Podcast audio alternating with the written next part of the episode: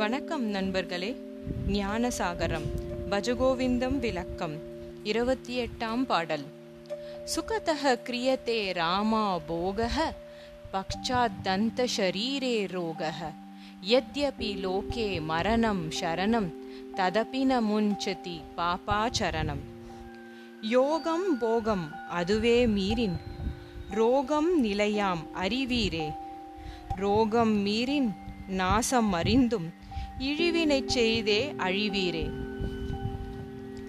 உலகில் சுகமாக இருக்கிறதென்று சிற்றின்பத்தில் ஆர்வத்துடன் கூடுகிறான். பின் அவன் நோயால் பீடிக்கப்படுகிறான். மரணம் தவிர்க்க முடியாதென தெரிந்தும் பாவம் செய்வதை எவனும் விடுவதில்லையே. சங்கரர் சனாதன தர்மத்தை காக்க வந்தவர்கள்.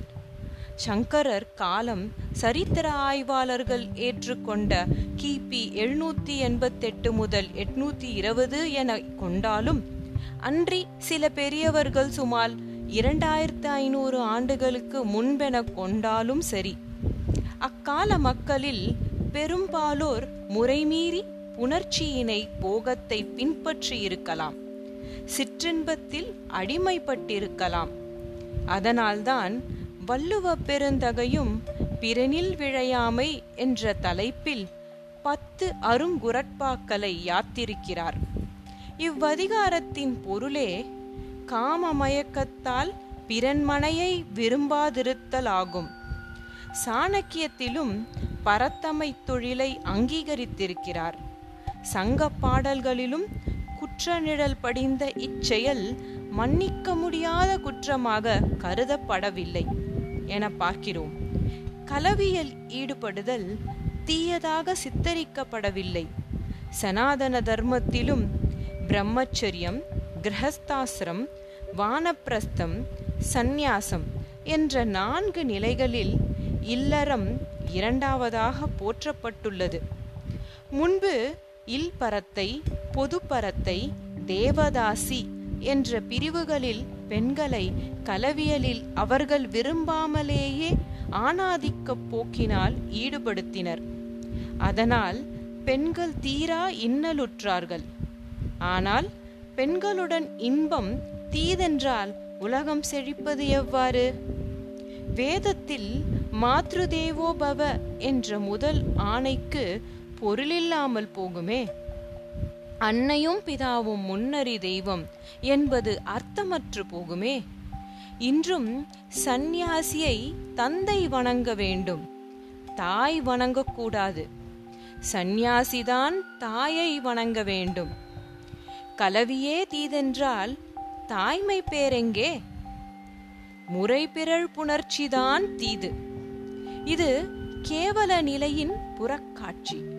இத்தகு இழிவினை கண்டிக்கிறார் ஆச்சாரியர்.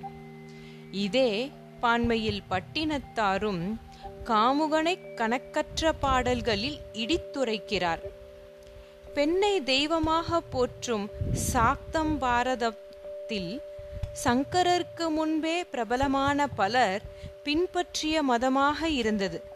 அதை சங்கரர் முழுமையாக ஏற்று ஷண்மதங்களில் ஒன்றாக இணைத்திருக்கிறார். இதிலிருந்து பெண்களின் மேன்மையினை உயர்வினை ஏற்றுக்கொண்டிருக்கிறார் என்பதுதானே பொருள். அப்பேற்பட்ட சங்கரர் பெண்களை இல்லறத்தின் முக்கிய கூறான முறைப்பட்ட புணர்ச்சியினை இழிவாக பேசுவாரா? ஒரு நாளும் இல்லை. போகத்தினை மட்டுமே இலக்கென வாழ்தல் தீதுதான். இதைத்தான் பட்டினத்தாரும் மோக வெறியை சாடி கச்சில் கிடக்கும் கனத்தனத்தில் கடைக்கண்கள் பட்டே இச்சித்து இருக்கின்ற ஏழை நெஞ்சே இமவான் பயந்த பச்சை பசுங்கொடி உண்ணா முலைபங்கர் பாதத்திலே தைத்து கிடமனமே ஒரு காலும் தவறில்லையே என்கிறார். இக்கருத்தையே பத்ரிகிரியாரும் கலவி ஆசை வலைபாசத்துட்பட்டு மாயாமல் ஓசைமணி தீபத்தில் ஒன்றி நிற்பது எக்காலம்? என்கிறார். அந்நாளைய பெருநடிகர் ஒருவர் காமத்தே விழுந்தழிந்த காரணத்தால் கண்ணிழந்தார் என உரைப்பார். நாம் நலமே பெற்று நன்னிலை பெற வேண்டின் காமத்தே கூடி நற்காலத்தை வீணாக்கி சேமத்தே நீங்கி பல்நோய் கண்பட்டே நலிவுறாது. நாமத்திற்கடங்கானை என்று வதைத்தானை நேமமுடன் ஏத்துதற்கே நலமருள்வாய் தயாபரமே என்று இறைஞ்சின் ஏற்றமும் வாராதோ. நன்றி நண்பர்களே.